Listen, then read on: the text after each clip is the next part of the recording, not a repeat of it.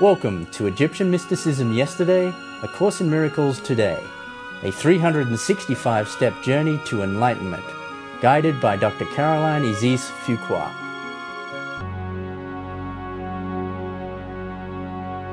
Step 145 If I find myself surrounded by a world where everything is breaking down and nothing is working, it is important for me to remember that beyond that world is a world filled with beauty and abundance, and that is the world I want.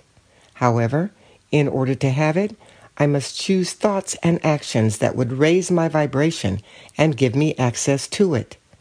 And as the two worlds are polar opposites, I must choose to turn toward the one I want and away from the one I don't, with the understanding that it is impossible to see two worlds.